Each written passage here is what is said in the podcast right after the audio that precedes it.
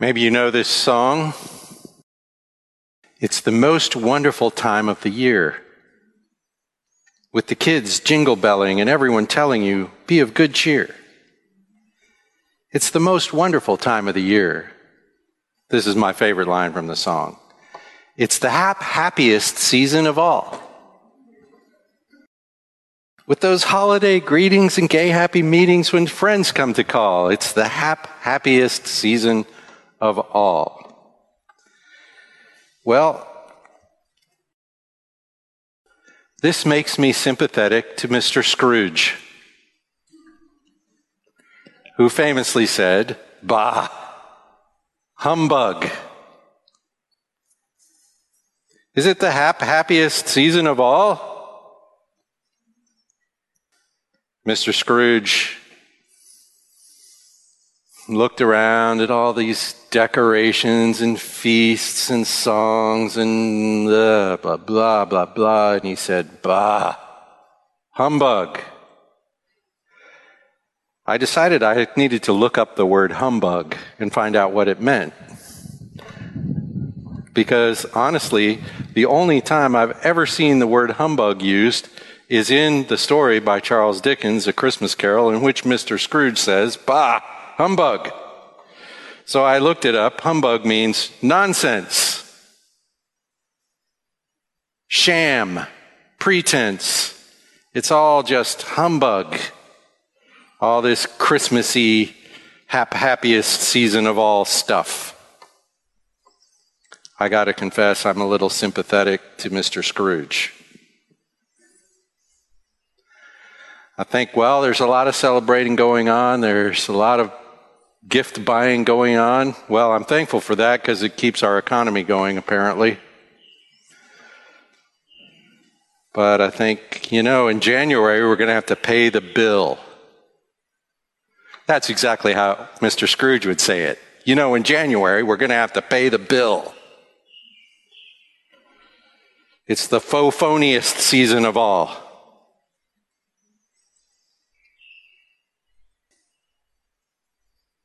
It's great to have a party. It is happy.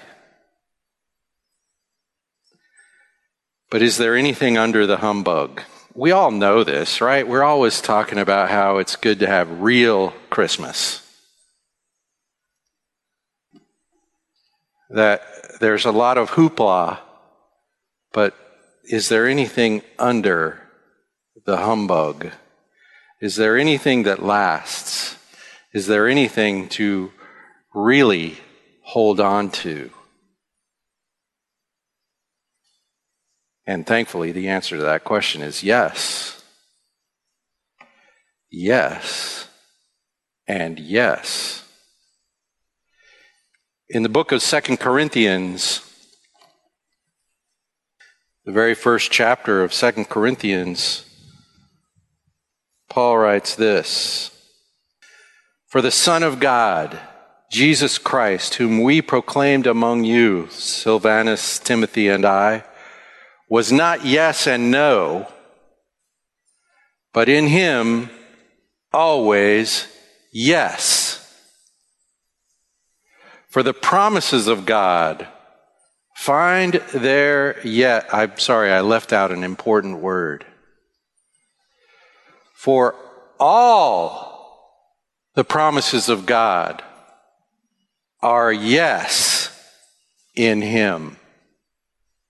That is why it is through Him that we utter our Amen to God for His glory.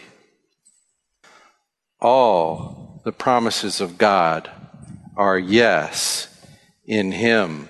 I'm reminded of Luke chapter 2, that great announcement by the angels. Luke chapter 2, verse 9. In the same region, this is verse 8 actually, there were shepherds out in the field keeping watch over their flock by night. You could not pick a more obscure group of people in the whole world. Shepherds in the region of Bethlehem, which was an obscure town, It just happens to be the town that David is from, which is important. But there's not much to this town. It's a tiny little country town in the middle of nowhere. And now we're not even in the town. We're in the region near the town where shepherds are doing what shepherds do, which is watch their sheep at night. This is as obscure as possible. And an angel of the Lord appeared to them.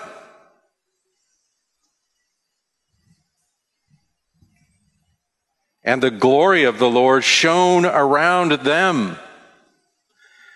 And they were filled with great fear, as you would be if the glory of the Lord came anywhere near you.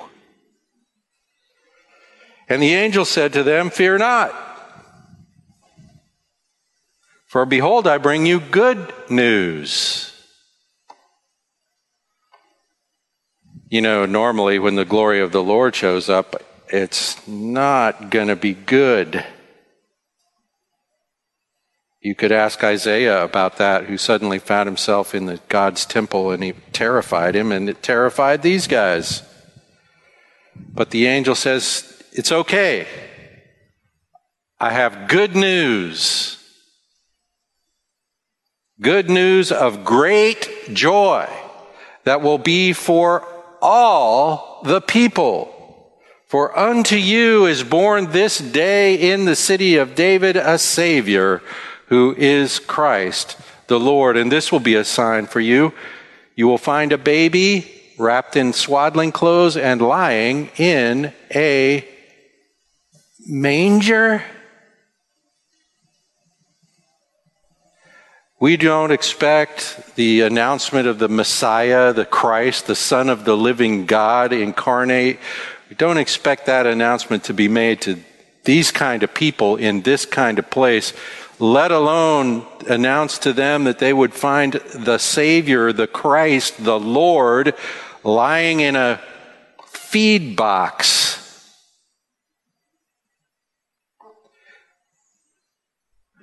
But he is indeed the son of David, the, the chosen one, the anointed one, the expected one, Messiah, King of kings, Prince of peace, lying in a manger in Bethlehem, announced by angels to shepherds. And in him, all the promises of God are yes. Another translation of that text says, However many are the promises of God, they are all yes in Him. In other words, Jesus Christ Himself, the incarnate Son of God, Jesus Christ, is actually the fulfillment of every last promise of God. If God has promised anything to anyone, according to this text, if God has promised anything to anyone, that promise is fulfilled in the man Jesus Christ. Well, this made me think what are the promises of God? Well, there's a lot of them. There's a lot of them. So I thought, well, let's look at like the main ones. Because there's the story in the scripture of the unfolding promises of God. When God makes a covenant with his people, uh, God makes a promise. God says, I will. And so there's a stream of these promises through the scripture in what we sometimes call redemptive history. And so I thought, well, let's look at these because these are the big ones. And in Christ, these are yes. And the first one is the very first thing in our history when God said in Genesis 1:26, "Let us make man in our image according to our likeness." God is speaking to himself. Now, God is three persons, so God is speaking to himself. And he says, Let us make man. And let us make man in our image. In other words, let us make man to be an actual reflection of God. Not to, to do reflecting God, to be a reflection of God. And man is given responsibility for dominion over the creation of God. Man is like God's agent in creation.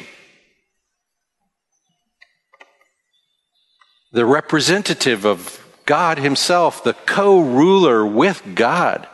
And according to our likeness means as our, as our son, as an actual extension of us. So we are in this text, we can see that we are created, humanity is created to walk in fellowship with God, in interaction, in prayer, in real daily fellowship with God, so as to reflect God into the creation.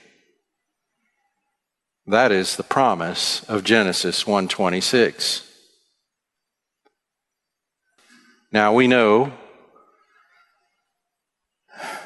that we kind of messed that up when we fell in sin. And Jesus is the realization of that promise.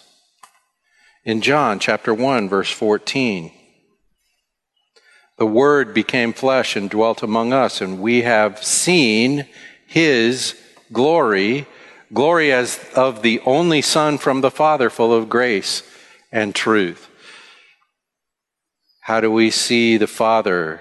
We see the Father in the Son, the Word of God made flesh, the Lord Jesus. In verse 18 of that same chapter in John, we read, No one has ever seen God. The only God, the one and only, the only begotten God, who is at the Father's side, he has made him known in Colossians chapter 1, verse 15. He, speaking of Christ, is, is the image of the invisible God, the firstborn of all creation.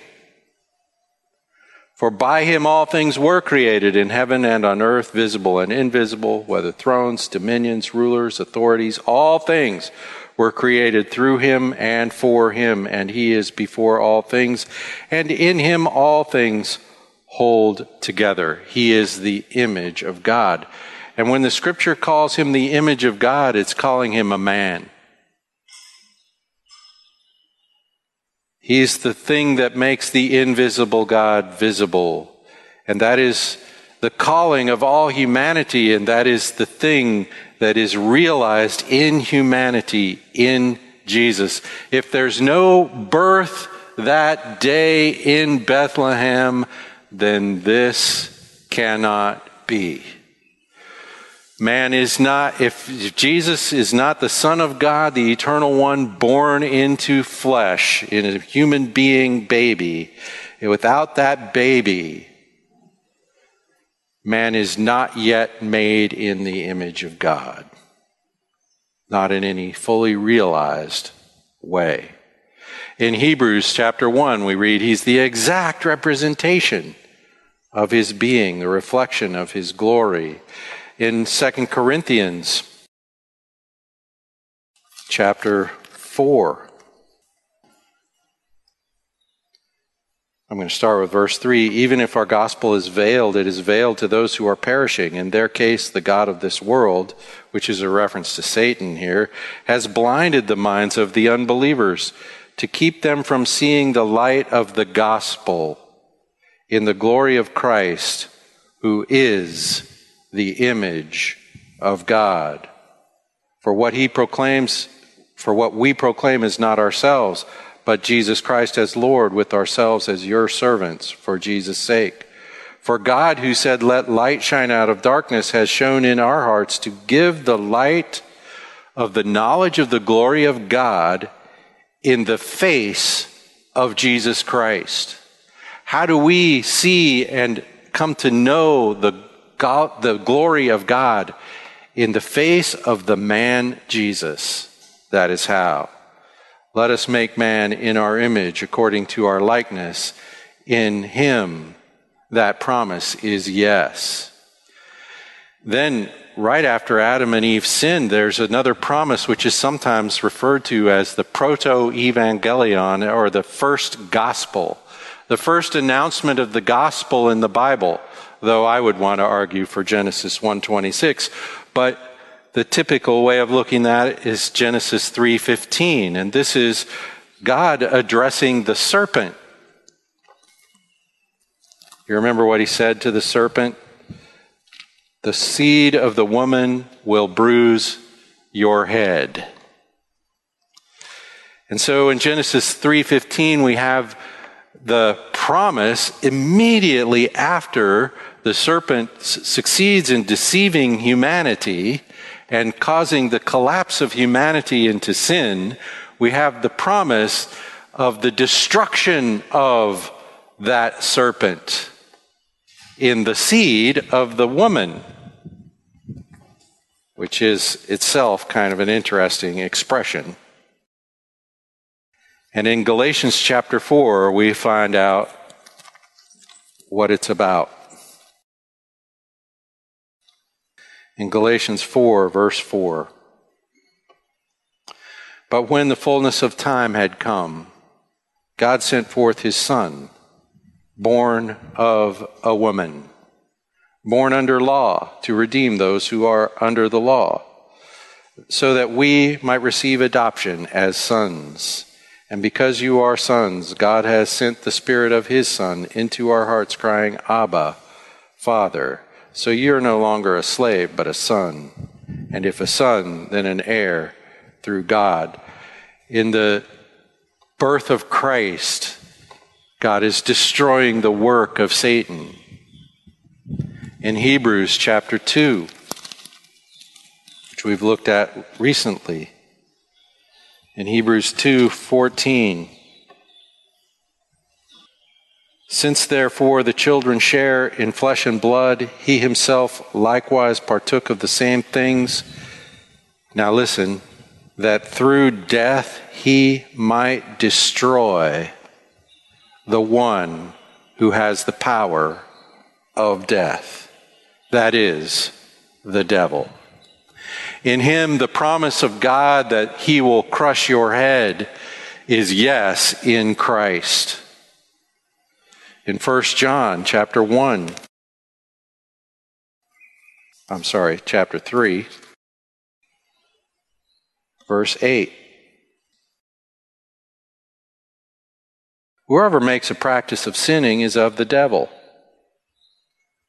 for the devil's been sinning from the beginning. The reason the Son of God appeared was to destroy the works of the devil.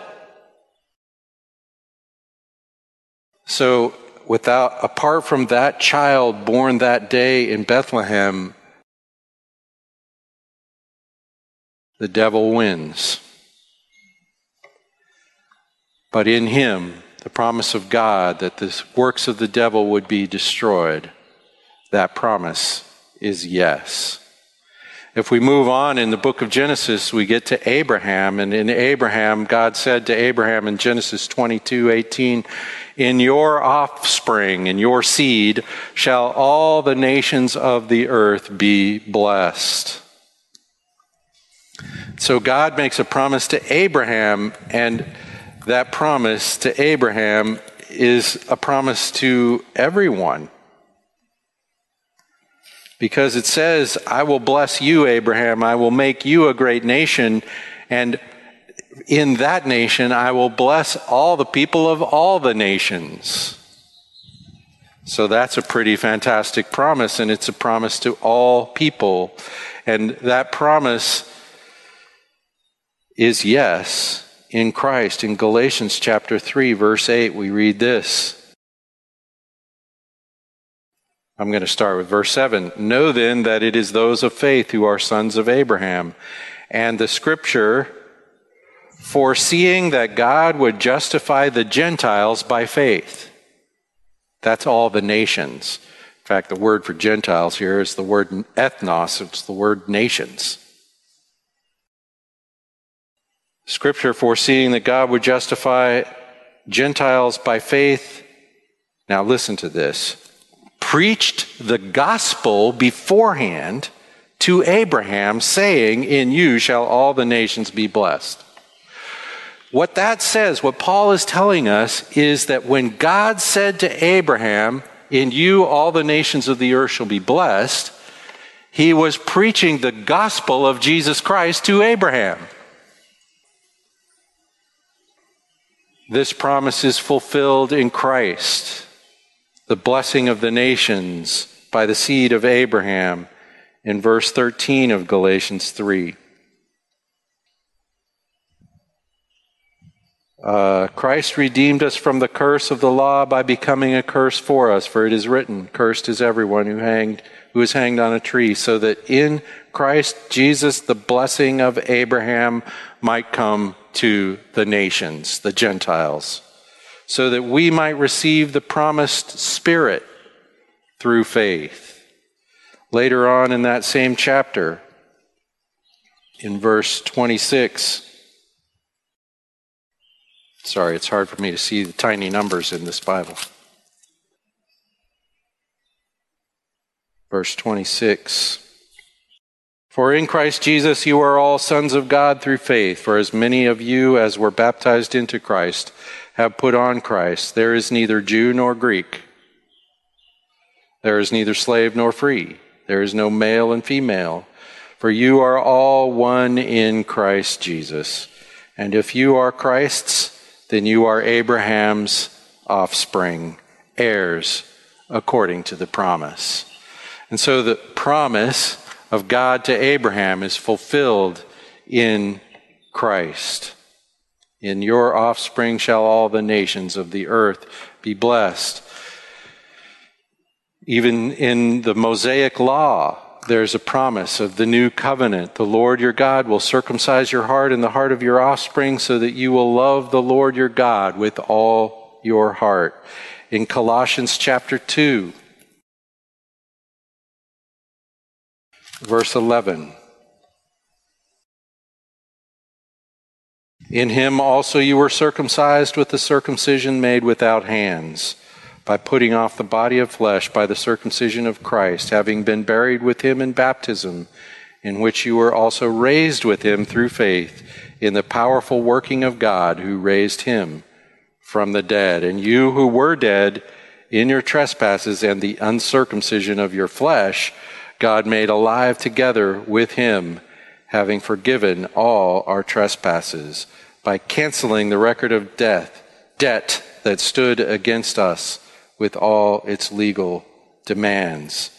So that the promise of a changed heart, not the imposition of a law to create obedience, but the change of the heart to generate obedience. In Deuteronomy, he says, Your heart will be circumcised so that you will love the Lord your God. And in love for the Lord your God, you obey his commandments.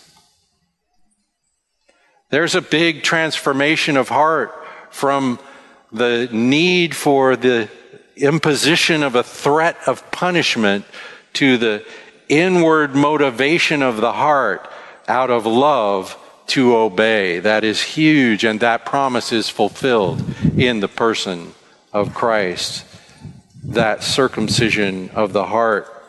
There's a promise God makes to David in 2 Samuel chapter 7, verse 16.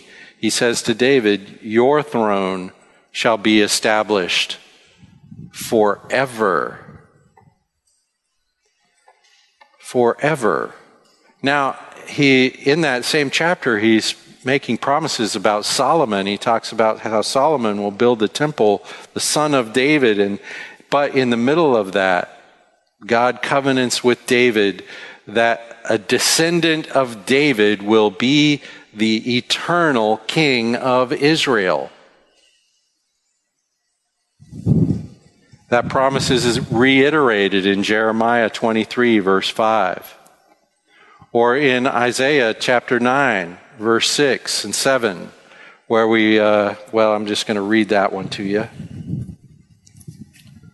Isaiah 9, this is a famous Christmas verse. In fact, it's really hard to read this verse and notice that it's in the Old Testament because it's so clearly about Christ. Here's what it says For to us a child is born, to us a son is given, and the government shall be upon his shoulder, and his name shall be called Wonderful, Counselor, Mighty God, Everlasting Father, Prince of Peace. Of the increase of his government and of peace, there will be no end on the throne of David and over his kingdom to establish it and to uphold it with justice and with righteousness from this time forth and forevermore. The zeal of the Lord of hosts will do this.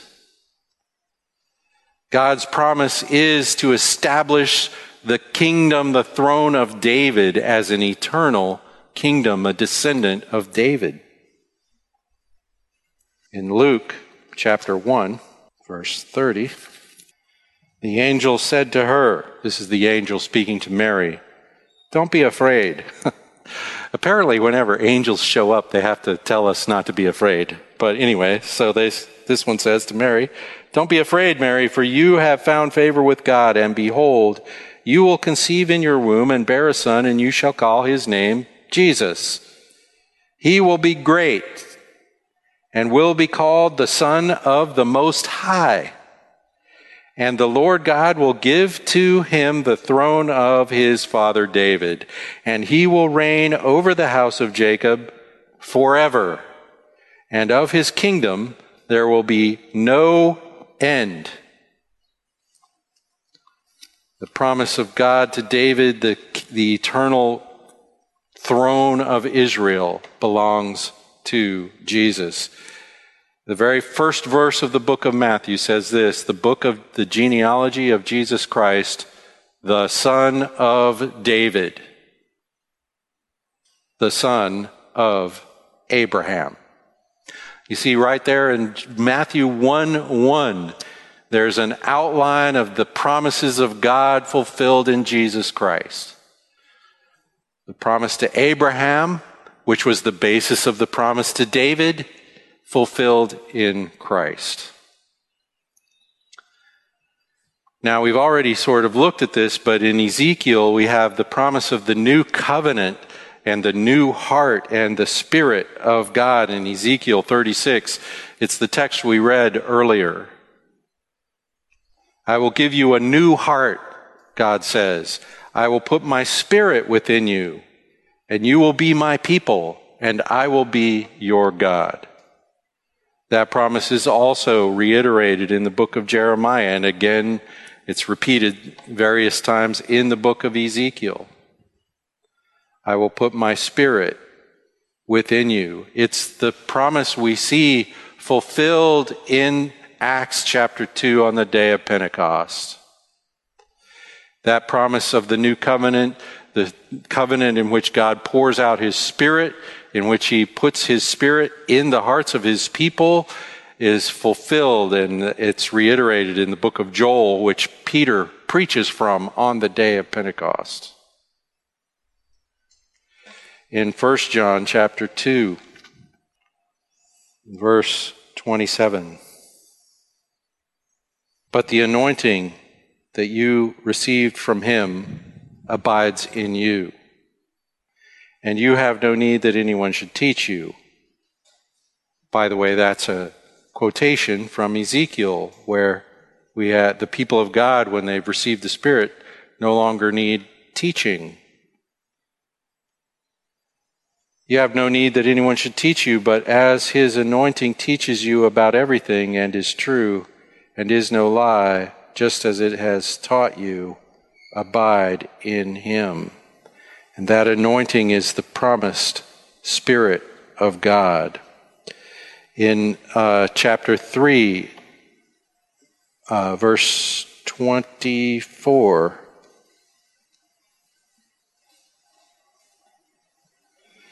Whoever keeps his commandments abides in God and God in him. And by this we know that he abides in us, by the Spirit whom he has given us. By the Spirit whom he has given us. So, this promise of God to put the Spirit in the hearts of his people has been fulfilled in the ministry of Christ. And in Romans chapter 5, now, there's, uh, I don't know, maybe even hundreds of texts we could look to about the Spirit coming into the lives of those who put their faith in Christ. But in, in uh, Romans 5, we read this Hope does not put us to shame because God's love has been poured into our hearts.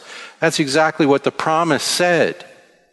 That the, the outpouring of the Spirit would generate in us the very love of God Himself. The God's love has been poured into our hearts through the Holy Spirit who has been given to us. In Him, in Christ, the promises of God are yes. The Spirit of God has come and abides in His people in Christ. And then finally, we have this promise in Isaiah chapter 26.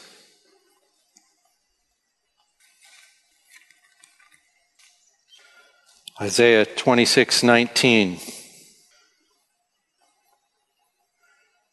Your dead shall live, their bodies shall rise.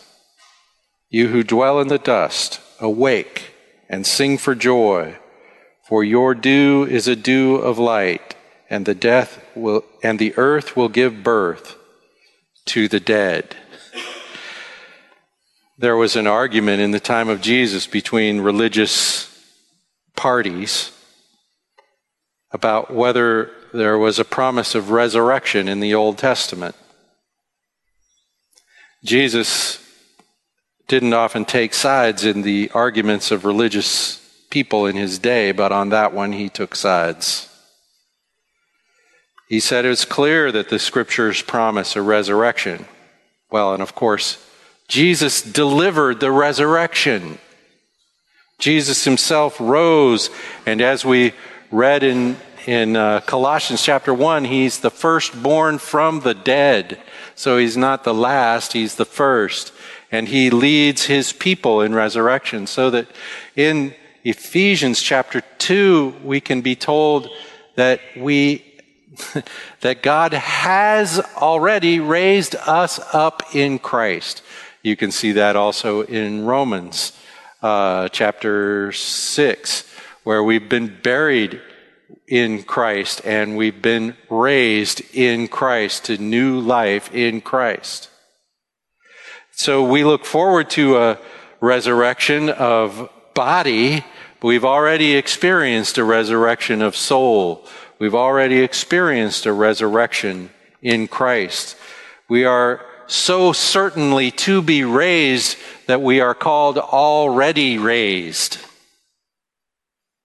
in Christ. In John chapter 6, Jesus reiterates this promise. In John 6, verse 40.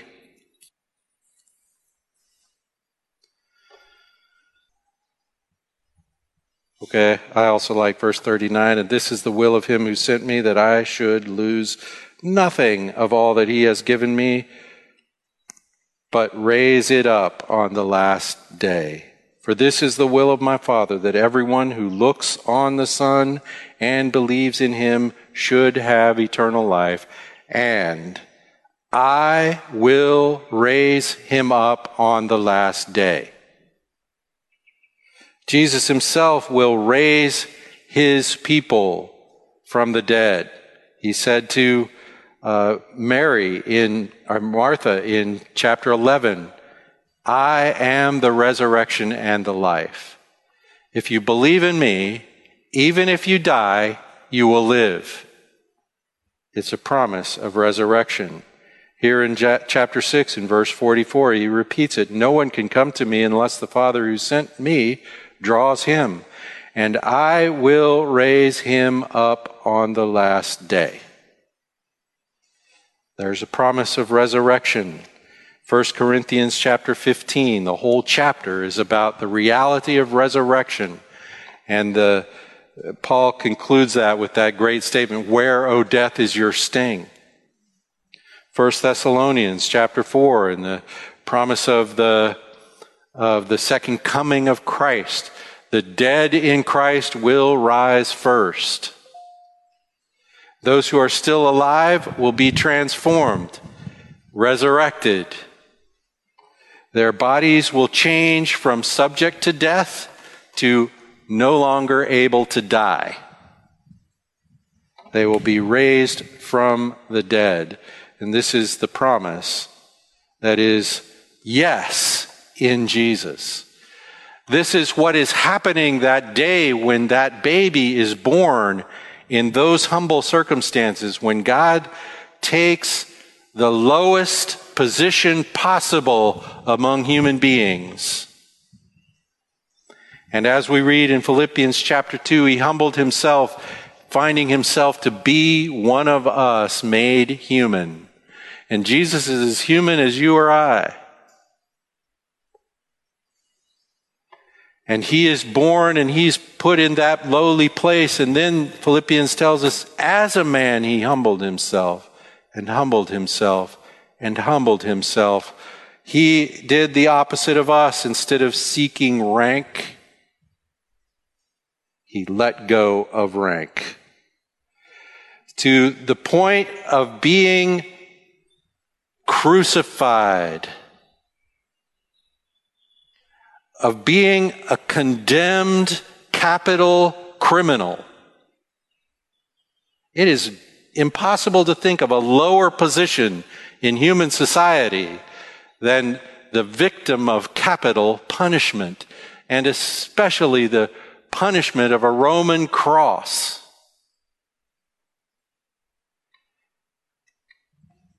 And so the Lord takes last place, and the scripture says, and so God has exalted him and given him the name that is above every name, so that at the name of Jesus, that's the man, at the name of Jesus, every knee will bow and every tongue confess that Jesus Christ is Lord to the glory of God the Father. In him, all the promises of God are yes. In the beginning, God said, let's make an image bearer. Jesus is the image bearer. When Adam sinned, God said, My son will reverse the work of Satan that has occurred here today. And indeed, Jesus does, in fact, reverse that work by redeeming his people, by giving his spirit, by pouring life into dead people, by raising us. Satan is defeated. He says to Abraham, In your offspring, all the nations of the world will be blessed. And in Christ, the good news of reconciliation to God is announced to every nation. And we can read in the book of Revelation that around the throne of God, the resurrected people will consist of people from every tongue and tribe and nation. All the nations of the world will experience the blessing of God in the person of Christ. We are told that the throne of David will be established by this one forever. And when Jesus is born, the announcement to Mary is that he is the one. The announcement to the shepherds is that he is the Christ, the anointed one, the Messiah, the son of David. And we can read in the book of Revelation that he is the eternal king. We're promised that he will put his spirit in his people, and in Christ the Spirit of God has come. That Jesus said it to his disciples When I go, I'll send the Spirit. When I return to the Father, the Father and I will send the Spirit. So he, he won't just be with you, he'll be in you. And then the great promise of resurrection, which can only follow from all these other promises. And given all these other promises, must follow. The dead shall live, their bodies shall rise. Jesus says, I will raise him up on the last day. Believe in him. In him, all the promises of God are yes. You know, the story of A Christmas Carol, famous Mr. Scrooge, which I learned this morning is not as famous as I thought it was, so if you're not familiar, I'm sorry. But uh, the famous story of Mr. Scrooge has a conclusion. You know the conclusion? It's Tiny Tim has the last line in the story. And Tiny Tim is the son of Mr. Scrooge's somewhat abused employee. And Mr. Scrooge, of course, has a change of heart in the course of the story. And it, his heart is, uh, well, he's not saying bah humbug anymore. He's celebrating the holiday. Well, okay. But anyway, Tiny Tim has the, the last word. You remember what he said? God bless us, everyone. God bless us, everyone. In Christ, that is actually real. It's not just a pleasant, heartwarming story. It is actually real in Christ. Those who put their faith in Christ receive the blessing promised to Abraham, receive the restored image of God promised between the persons of God before he even made the first one.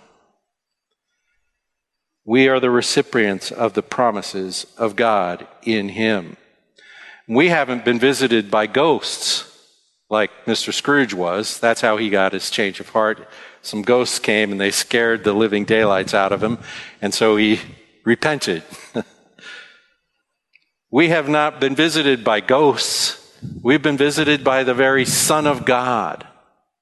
And in Him we have life. We have God's promises assured. The power of the resurrection of Christ assures us. In the book of 2 Peter, which is very hard to find because it's so tiny. There it is. In the verse, chapter 1, verse 3, 2 Peter says this His God's divine power has granted to us, God's divine power has granted to us all things that pertain to life and godliness.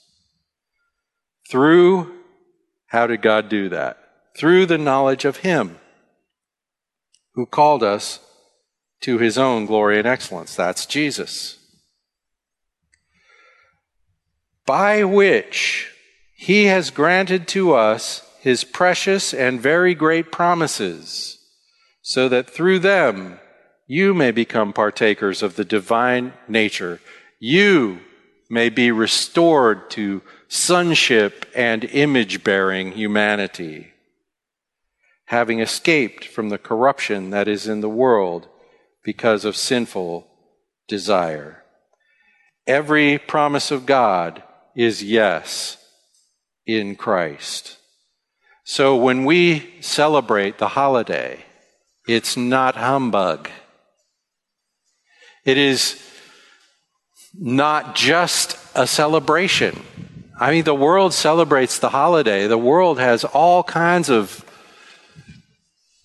lights, camera, action, all kinds of fun, all kinds of, well, like the song says, kids jingle belling. parties for hosting, marshmallows for toasting, caroling out in the snow. All kinds of humbug. And it's good to celebrate, and it is a joy. But there is a deeper joy for those of us who know Christ and who can share the promise of God that has been delivered through the birth of his son. And we celebrate something bigger than the world knows. And so we might think of sharing it and explaining that there is something deeper, that there is something under all the party, and there is something real to hang on to. Let's pray. Father, we thank you for this blessing that you have given to us in Christ. Blessing of all things. Nothing left out. Lord, we pray that our celebration would be enriched by the knowledge of our great Savior, in whose name we pray. Amen.